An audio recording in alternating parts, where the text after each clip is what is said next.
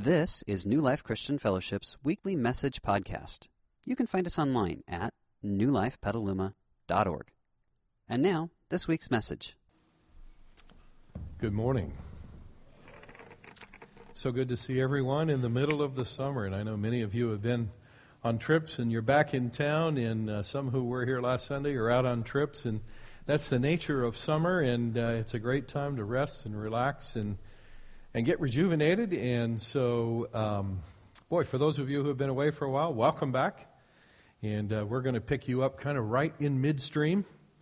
We're in the middle of a series of sermons about God's promises. And so uh, this morning we're going to break out some promises about a really important subject the subject of, com- of competence in life.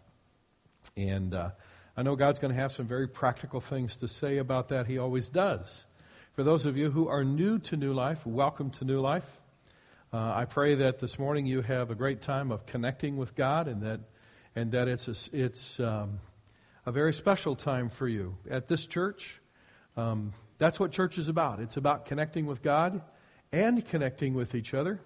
And uh, so if you don't know anyone at church this morning, I hope you'll hang around and give us a chance to get to know you. If you know someone, then I hope that you meet two or three people you don't know before you go and you leave this morning.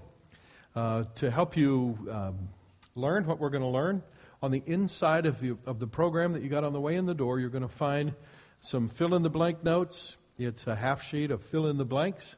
And I would encourage you to take the pencil from the chair in front of you and uh, work your way through that. It will help you learn as we walk through this really important subject. Would you pray with me as we get started? Lord Jesus, thank you for speaking into our lives. Thank you for teaching in such simple and practical and yet profound and powerful ways. Lord, would you work in our hearts and lives this morning that we could hear what you have in store for us? Would you teach us from your word? I pray in Jesus' name. Amen. Competence. In this series of sermons, we're talking about the five core and basic needs of the human spirit. And one of those core and basic needs is the concept of we need to feel competent. Not competent in everything, but certainly we need to feel competent in the basic skills required to live life well. We need to feel some level of competence when it comes to social skills so we can interact with people around us. We need to feel a level of competence in terms of being uh, married, if we're married, so that we can feel uh, successful in our marriage. And if, if we're blessed with children, we need to feel a sense of competence in raising children. Uh, most of us have jobs. We want to feel somewhat competent in, in our workplace because when we begin to lose a sense of competence, then some really strange and not so good things begin to take place in our lives. We start to lose our zest for life. We start to lose hope. We start to lose vision. We start to lose energy for life. And, and, and when that happens, nothing good comes out of that. And so it's no great surprise then that God would speak very directly about a subject this important in life. Now, the truth is, all of us feel incompetent and challenged at certain points of life. Remember before you got married, if you're married, and you headed into marriage, did you think, I got this? No sweat. Yeah, maybe if you were self deluded. Okay? Yeah, I mean, there's something about that. Remember when you were expecting your first child? Yeah, it's fun to watch fathers with their first baby hold a kid out here like this, right? You know, and they got the death grip on the kid because they're afraid that they'll drop him, right? Yeah. You just, ah, yeah. That's, that's kind of how life is. We all have these struggles of feeling incompetent at some point in life. That's the reality in which we live. But, friends, those are only the external things. Think about the internal things. Who among us has never felt incompetent to handle our misplaced or misdirected anger. We've all had to confront issues that are on the inside of us that maybe people know about, maybe they don't know about. And we've all had to confront issues on the inside of us that in the moment of time in which we were having to deal with them, or the season of life in which we were having to deal with them, they seemed bigger than we were. And we were scared. And we didn't feel like we had the power or the strength to be able to do anything about that. And friends, that's the reality in which we live. I wish I could tell you that for the rest of your life, you would never have that sense of incompetence in any area of your life again. But that's actually not going to happen in your life if God allows you to live any length of time. Because we will have to be able to confront and deal with the feelings of inadequacy and incompetence as long as we live. It's part of living life on this earth. Now, those of you who come to New Life often know that I will often share with you struggles that I have in life and how God is working in my life. And I can tell you that often when I speak to you on a subject on Sunday morning, the, the unfortunate part of being a pastor is that you often get tested earlier in the week on that subject before you ever get to speak on it, right? And that's just kind of how life works. And, and I can tell you that earlier in this week, I just, I just received a huge test. I don't know if it was from God to know if I was really going to hear from Him and believe what, I, what He was wanting me to share with you, or whether it was from Satan to see if I would follow God. Okay? God doesn't, I, you know, my trials and tribulations and struggles don't always come with a label on them, just like yours, right? Sometimes you don't know. But you know, in the end, it kind of doesn't make a difference whether that was a test from God or whether that was a test from Satan. It's still a test, correct? And the idea is I'm still called to follow God, and I'm still called to walk with God in the midst of whatever life might throw my way. And so when I'm speaking to you this morning, I'm speaking to you not only from experience, but I'm speaking to you principles that I need to hear and walk in and, and walking in just like God is calling you to walk in them. So let's take a look at some backdrop principles that will help us. And I'm going to give you three things that challenge our sense of competence. And the first is the uncertainty of the unexperienced. Maybe you have a brand new job and you're walking into that job the very first day. I know that you have some level of, am I going to be able to do this? Am I going to like the people I work with? Are they going to like me? Am I going to get along with my boss? Is my boss going to get along with me? Am I going to get along with my with my uh, coworkers? It, can I make this thing fly? W- what part of this job that I don't know about yet am I going to discover three months after I get this job? Right? Yeah, we all have those feelings. It's the it's the unknown of that unexperienced. That's what that's that fear that we have we head into being a parent. You know, I, I was reading something the other day, and, and I believe the author said, you know, before I had kids, I had six just rock solid principles about parenting. Now I have six kids and no principles about parenting. Yeah. I mean, once you get into that, that you've never experienced before, it challenges our competence. And there are people in the audience this morning, probably many of us, who are sitting right there. Some of you some of you have just moved. Some of you are selling your homes. Some of you are moving. Some of you are starting new jobs. Some of you are looking for new jobs. Some of you are expecting children. I mean, the list of the unexperienced and where people are headed, just in this group of people sitting here right now, it's a pretty long and lengthy list. Well, God has some promises for you, but just know that you're going to feel some challenge. The second thing that challenges us and our sense of competence is our past failures. Isn't that true? Have you ever noticed that when you go to attempt something new, even if it's completely unrelated to a past failure, that somehow that past failure seems to jump out of the grave and torment you? You know what I call that? The ghost of failures past. Yeah. And you'd be surprised at how often the ghost of failures past just it just sort of appears on the horizon at the most inopportune times. Yeah. God has a promise about that this morning. I'm going to share with you that promise. And the deal is, it's going to be important for you and I to live in that promise. Because we don't live in that promise, I can tell you, I have stood beside people and prayed with people, and I have watched the demise of people who somehow have never been able to get by the ghost of failures past. It's my prayer that not one of us here this morning will ever be trapped or ensnared for any length of time by the ghost of failures past. The third thing that will challenge our sense of competence. Are you ready for this? What is it? The successes of others. So, how does that challenge our sense of competence? Oh, friends. Because you know what? We have this little thing in our human spirit that, that uh, it's twisted. I, I think it's the act of Satan himself, but he loves to get us to compare our weakest points with everybody else's strongest points. Have you noticed that? Yeah. Those of you who are parents and you're really struggling in your parenting, have you ever noticed that when you walk into church, everyone else is pushing their kid in a stroller and the kid is just smiling and happy?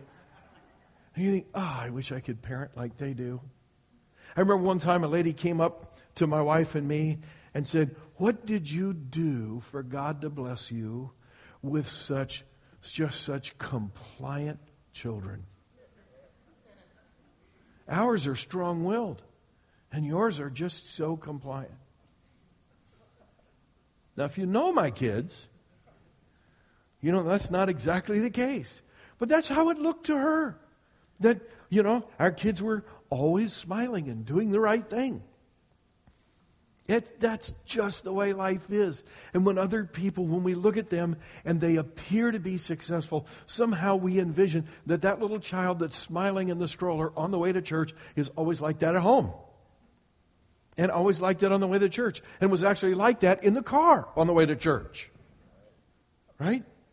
Uh, it, it's just amazing how sometimes we can get intimidated by the, by the perceived successes of other people, and somehow that comes across as self condemning. And it really challenges our sense of competence. And I want to tell you that of the three up there, the toughest one to spot in your own life is number three. Because it kind of works in the subconscious. Every once in a while it jumps up in the conscious, but it normally resides in the subconscious. So, what's God going to say to us about that. I want to give you three promises today that God gives out of His Word that deal with our sense of competence because God wants us to live in a place of adequacy and competence. So here is promise number one God says, I will infuse you with my Spirit. Notice, this is what Jesus said I will ask the Father, and He will give you another helper who will never leave you. Now, there's a couple things you've already seen in there. God says, Jesus said, I will send you a what? A helper. That's good for competence, isn't it? And what about this helper? Part time helper? No, forever helper, okay? He is the Holy Spirit who leads into all truth. It's another promise God gives to you and me. Now, notice what Jesus says next. You know him. Now, Jesus was speaking to his 12 closest followers that we commonly call the 12 apostles. And then notice what he says You know him because he lives with you. Oh, you know why? Jesus was the embodiment of God's Spirit. He was the Holy Spirit in the flesh. Okay? But then he says something that's even more profound. He lives with you now and later will be where? In you. I want you to circle and underline that word in. He goes on to say, Paul says in Philippians, God is working where? In you. Circle that word in again, giving you the desire, circle the word desire, and the power, circle the word power, we're going to come back and address those in a minute, to do what pleases Him. So already we have Jesus saying, I have a promise to give you. And the promise is that the Spirit of God is going to come and live in you. I've chosen to use the word infuse, and I'll tell you why in just a minute. God is going to infuse us with His power. Paul writes later and says to the Christians of his day, I have good news for you. I want you to know that God is working not just on you, around you, with you, beside you, but where? God is working in you. Yeah. And so Paul would write to the people in Corinth and say about himself, such confidence as this is ours through Christ before God. Not that we are competent in ourselves to claim anything for ourselves, but our competence comes from where? From God. He has made us competent. So I want you to circle the word competence because I'm going to use that in a very specialized sense. Now, there are four specific, and you're going to have to write this somewhere in the margin of your notes, all right? There are four specific components of competence, and you need to know all four of those. Three of them have to do directly with you and me, and one has to do with only God Himself. So let's talk about the three that have to do directly with you and me. Okay? And the first is desire. It's highly unlikely and quite impossible for you and me to ever be competent about something we have no desire for. Correct? That's just not going to happen. Because we won't put any time into it, we won't put any effort into it. It just isn't going to happen. I will never be competent at a sewing machine. No interest. Okay? Furthermore, no offense to any of you who do this, I will never be a competent fisherman. No, no offense to all the guys and gals who love to fish. If you want to go out and spend your time, never mind. You don't want me to talk about that. I got no interest in that, right? It's just not going to happen in my life. It's just not something that thrills or excites me. And yet I look around and see people who are thrilled and excited about it and just can't wait to get out there and say, God bless you and God protect the fish, all right? Not really. Yeah. So the first component of any form of competence is desire. Now, what did God say? Let's go look at Philippians chapter 2. God is working in you, giving you the, what's the first word? Desire. Yeah. So, the first component of competence, if you begin to pray about it and seek it, whether you have a new job, whether you have a new child, whether you just got married, whether you're moving to a new location, wherever it is that your competence is feeling challenged and is being put to the test, the first thing you want to pray is, Oh God, give me the desire to do well here. Component number two of competence is strength or power. You can have all the desire in the world to, to succeed at whatever it is you're trying, but if you don't have the strength or the power to be able to do it, will you stay with it? No, it just won't happen. Because all the desire in the world cannot make up for what you lack in strength and power. Back to Philippians chapter 2, what does Paul say? God is working you, giving in you, giving you the desire and the what? And the power. And I can tell you one of the big lessons that God's been working in my life recently is learning the difference between His power and my power. That's a big challenge in my life. And how to rely on His power. And there are times when God says, No, Ron, I'm giving you the power to do it. Get up and go get it done. And then there are times when God says, No, Ron, I'm not giving you the power to do that. I'm going to, I'm going to do that myself, or I'm going to give somebody else the power to do that. I just need you to sit down and let them do that.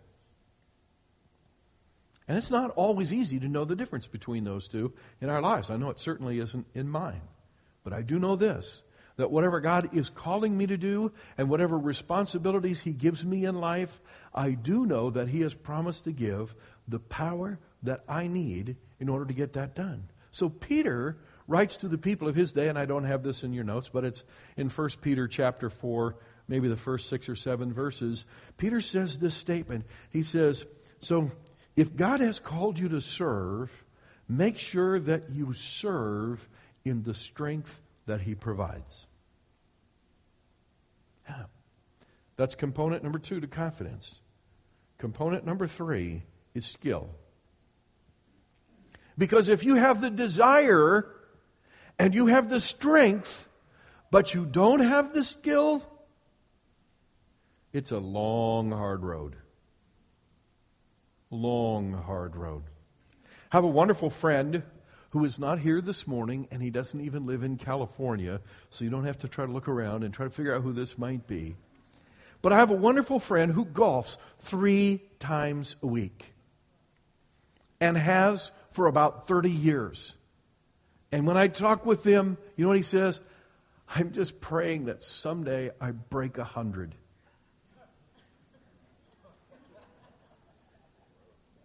Now that's power and that is desire, but there's no skill there. And the great thing is, it's only golf, so it doesn't make any difference, right? Doesn't really make any difference in the grand scheme of life. But you know, if, if it's not golf, if it's marriage, now we got a problem, right? Yeah. Or if it's raising our children, or if it's in the marketplace, or if it's being a neighbor, or if it's just following Christ, or if it's working in ministry. Friends, desire and strength are not enough for us to do well. We have to have a sufficient level of skill. Okay? Now, what did Paul say here in 2 Corinthians? Such confidence as this is ours, through whom? Through Christ before God. Where does that skill come from? Not that we are competent or skillful in and of ourselves to claim anything for ourselves, but where does our competence or our skill come from? It comes from God. He is the one who makes us competent. Now, I, I, I want to kind of start, stop preaching and meddle here for just a minute. I can't tell you how many Christian parents have come into my office. We are having problems with our, could be two year old, could be 10 year old, could be 16 year old. Okay, tell me about this. And they lay out the problem. And I ask them a simple question Have you prayed about this?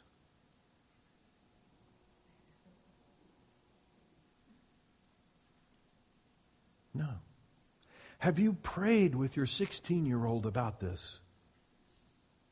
No.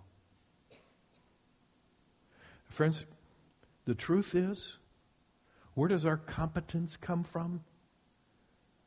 If you think it comes from within, then, then you're just on your own. I mean, why walk with God if you think you can do it yourself?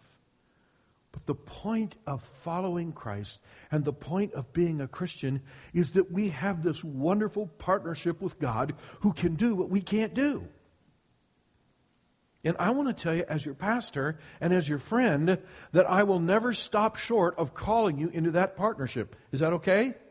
That's where it should be, right? because God will enable you to do by giving you the desire and giving you the strength and the power and giving you the skill to do whatever responsibility He has given you in this life, whatever it is. And short of God stepping in and doing that, it's not going to happen. And that's actually the fourth component. And that is when you have done all that you can do, there's the God component. And I can tell you that even when God gives you the desire, the power, and the skill, they're still part of every responsibility that He reserves for Himself. You know what? That's why I prayed this morning before we ever got here.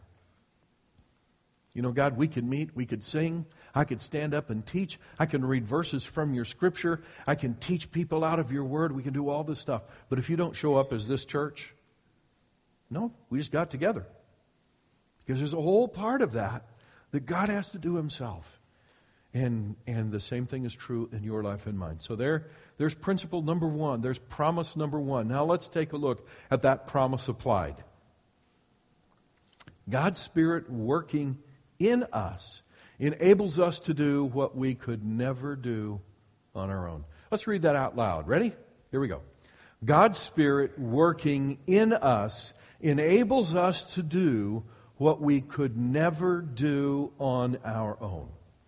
Promise number two. But what happens when I fall short? What happens with those failures past? What happens with future failures? Are you going to fail in the future? Yes or no? Yes. Shake your head like this. Yes. We are going to fail in the future. We are human beings. Okay? It, it, it's part of our fallen nature. So, what happens with that? Well, here's God's promise I will redeem your failures by my grace. And here's what God said to Paul My grace is sufficient for you, for my power or my strength is made perfect where? In weakness. John writes later, and John says, This is how we know that we belong to the truth. And there's a very interesting interplay here between truth and deception. And I don't want you to miss it. John says, This is how we know we belong to the truth. And then he illustrates, and how we set our hearts at rest in his presence whenever our hearts condemn us. Does that sound like somebody's competence and confidence is shaken? Big time. Here it is God is greater than our hearts, and he knows everything. Even the Apostle John said, Sometimes when I come into the Lord's presence, I become so very keenly aware of my failures and the times that I have fallen short of what I should be, what I should say, what I should do, the attitude I should have, that when I come before God, my heart condemns me. And, and friends, when your heart condemns you in the presence of God, do you really want to be there? No. When my heart condemns me in the presence of God, I don't really want to be there. But where should I be? Right there. So, how do we deal with that? John is saying to us that there's an interplay going on here between truth and deception, and the truth is God's grace is sufficient for me, and God will forgive that and has already forgiven that, wants me to confess it and walk away from it. But the truth is, my heart wants to hang on to that, as nasty as that is, and my heart wants to believe that's true. Wow. So who's going to win? My heart hanging on to that condemning that condemning thing that seems real to me, or the truth of God who says, You are my son, you are my daughter. If you leave that with me, I'll forgive it, and I will enable you to walk on and leave it behind. And the truth is, if we don't learn to walk in God's grace, we may feel good today but we will only feel good until the next time we fail, correct? And then we get to start that process all over again. It's far better. Paul was learning to walk in God's grace. I don't have time to break out the whole context for you, but basically, you know what Paul was saying? You know, God, if you just took this out of my life, I wouldn't have to deal with that. Right? And you know what God was saying to him? I'm leaving that in your life because I want you to walk in my grace, not in your power. Yeah. But there's a bonus. See, there's a progression here. If you look at the first part of this, the first part of this has to do with the truth of how God deals with our failures. And God deals with our failures how? Through His grace. The second part of this has to do with our attitude about our failures. And, and God wants us to know that He's given us a way to deal with even our attitude about our own failures. But then, thirdly, God says, I want to actually do something with your failures. I, I want to not only forgive them, I want to redeem them. And he writes through the prophet Joel and says, I will repay you for the years the locusts have eaten. Now, this was written to a country, the nation of Israel, and because they had walked away from God and they had defied his commands and they had basically thumbed their nose at him, God had allowed their land to be overrun with locusts who had eaten every green sprig in the country. It was summer, but it looked like winter. There were no leaves in the trees, there were no crops in the field, and life was looking pretty bleak and desolate. And God sends a message through the prophet Joel. And God says, I know you don't like that stuff, but I have a promise for you. Not only will I forgive you, but I actually am going to repay you for the years the locusts have eaten if you come and walk with me. And he says, the great locust, the young locust, the other locusts, and the locust swarm, and who sent them against them? He said, My great army that I sent against you. You know what he's saying? Even if you feel like today that somehow God is punishing you, and I understand that that's a pretty rare thing, but God does. And when He does, He punishes us for walking away from Him so that we will, He will get our attention and we will return. But God says, when you return, I'm going to do something to redeem that time you were away from me. That's pretty cool stuff. That's absolutely great stuff. And God does do that. Now, let's look at the promise applied. Ultimately, our success doesn't depend or rely on our ability to avoid failure, but on God's power to redeem our failures. I want us to read that. It's a little bit longer, so you have to stay with us a little bit longer. But I want you to read that out loud because I want that to sink in and become part of the reality in which we live. Ready? Let's read it together. Ultimately, our success doesn't rely on our ability to avoid failure, but on God's power to redeem our failures. Now, please don't read into that failure's no big deal. Good, I'm going to go out and fail, so God has something to redeem. Trust me, you'll do it enough without trying, all right? We'll all do it enough without trying.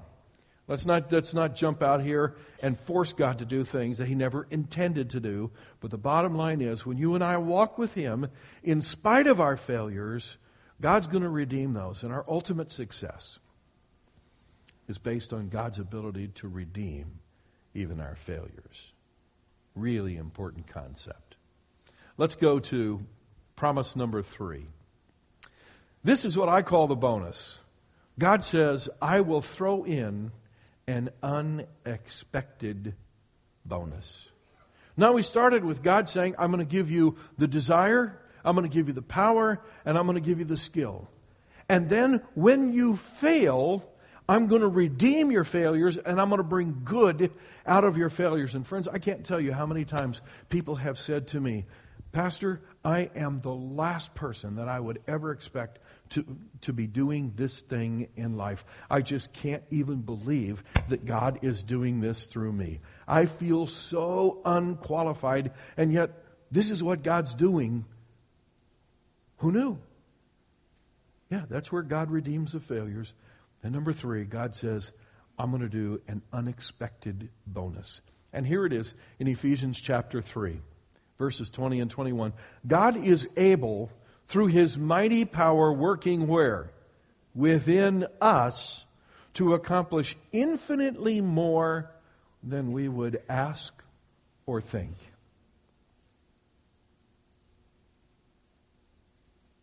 I want to tell you a true story. In the mid 1960s, a young and unassuming pastor from Minnesota sat down with his closest friends and said, God has called my wife and me to go to Africa to start a mission in Africa. At that time, it was the country of, of Rhodesia, which is today the country of Zimbabwe.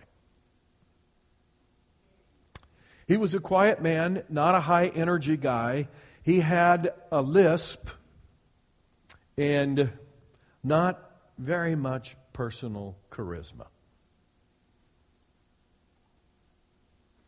His friends and closest companions looked at him and said, Are you sure?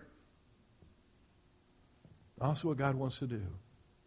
I happen to know that after he left, most of them predicted failure and at best, very, very limited success.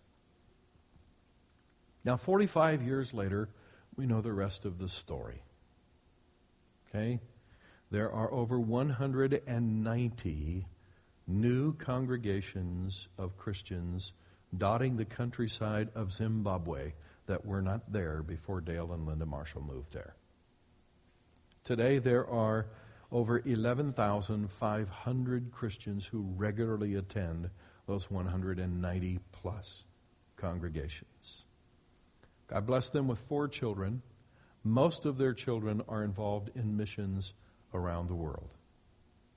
Only heaven itself will reveal the full impact of that one pastor from Minnesota, rural Minnesota, not overly gifted, not, certainly not blessed with a lot of talent and charisma.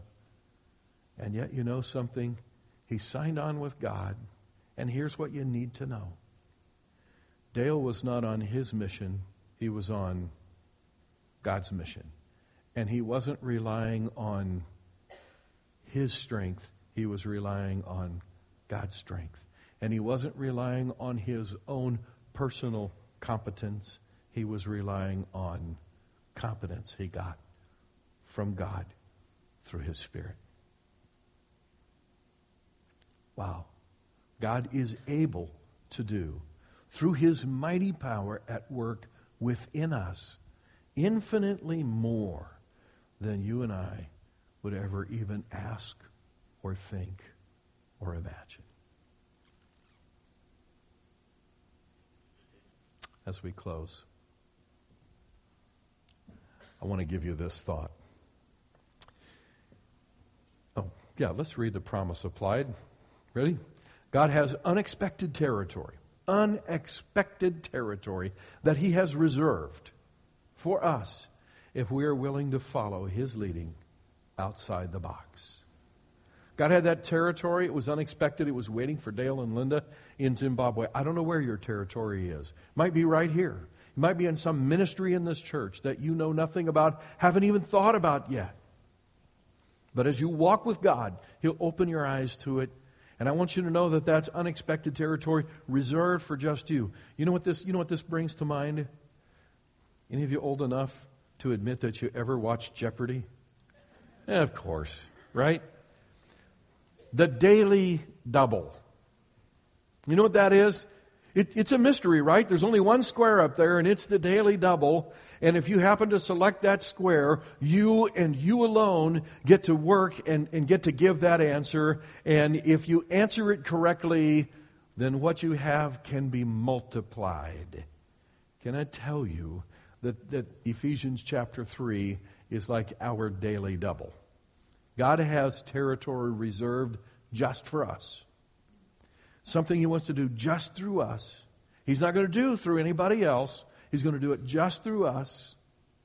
And if we follow Him in it, it's a mystery. We don't know until we pray, and eventually He reveals it to us. But if we follow Him in it, what happens in our lives will be multiplied. That's how God works. On Manhattan Island, Fifth Avenue, there's a world famous sculpt, sculpture that I'm sure if you've ever been to Manhattan Island, you probably saw it because any sightseeing tour will drive past it. It's the statue of Atlas holding the world on his shoulders. And, and he is, uh, he's in a crouch and he's got his arms up like this. And, and I forget the name of the sculptor who made that statue, but he's a perfect specimen of a human being and muscular. And supposedly, Atlas is the strongest man in the world, and that gets back into Greek mythology and a bunch of other stuff. But there you have it. He's holding the world on his shoulders, straining every muscle in his body. On the other side of Fifth Avenue, there's a church, St. Patrick's. And up behind the altar in the front of that church is a statue of the boy Jesus. And he's holding the world in the palm of his hand. as if it's nothing. Hmm. Those are our two choices in life.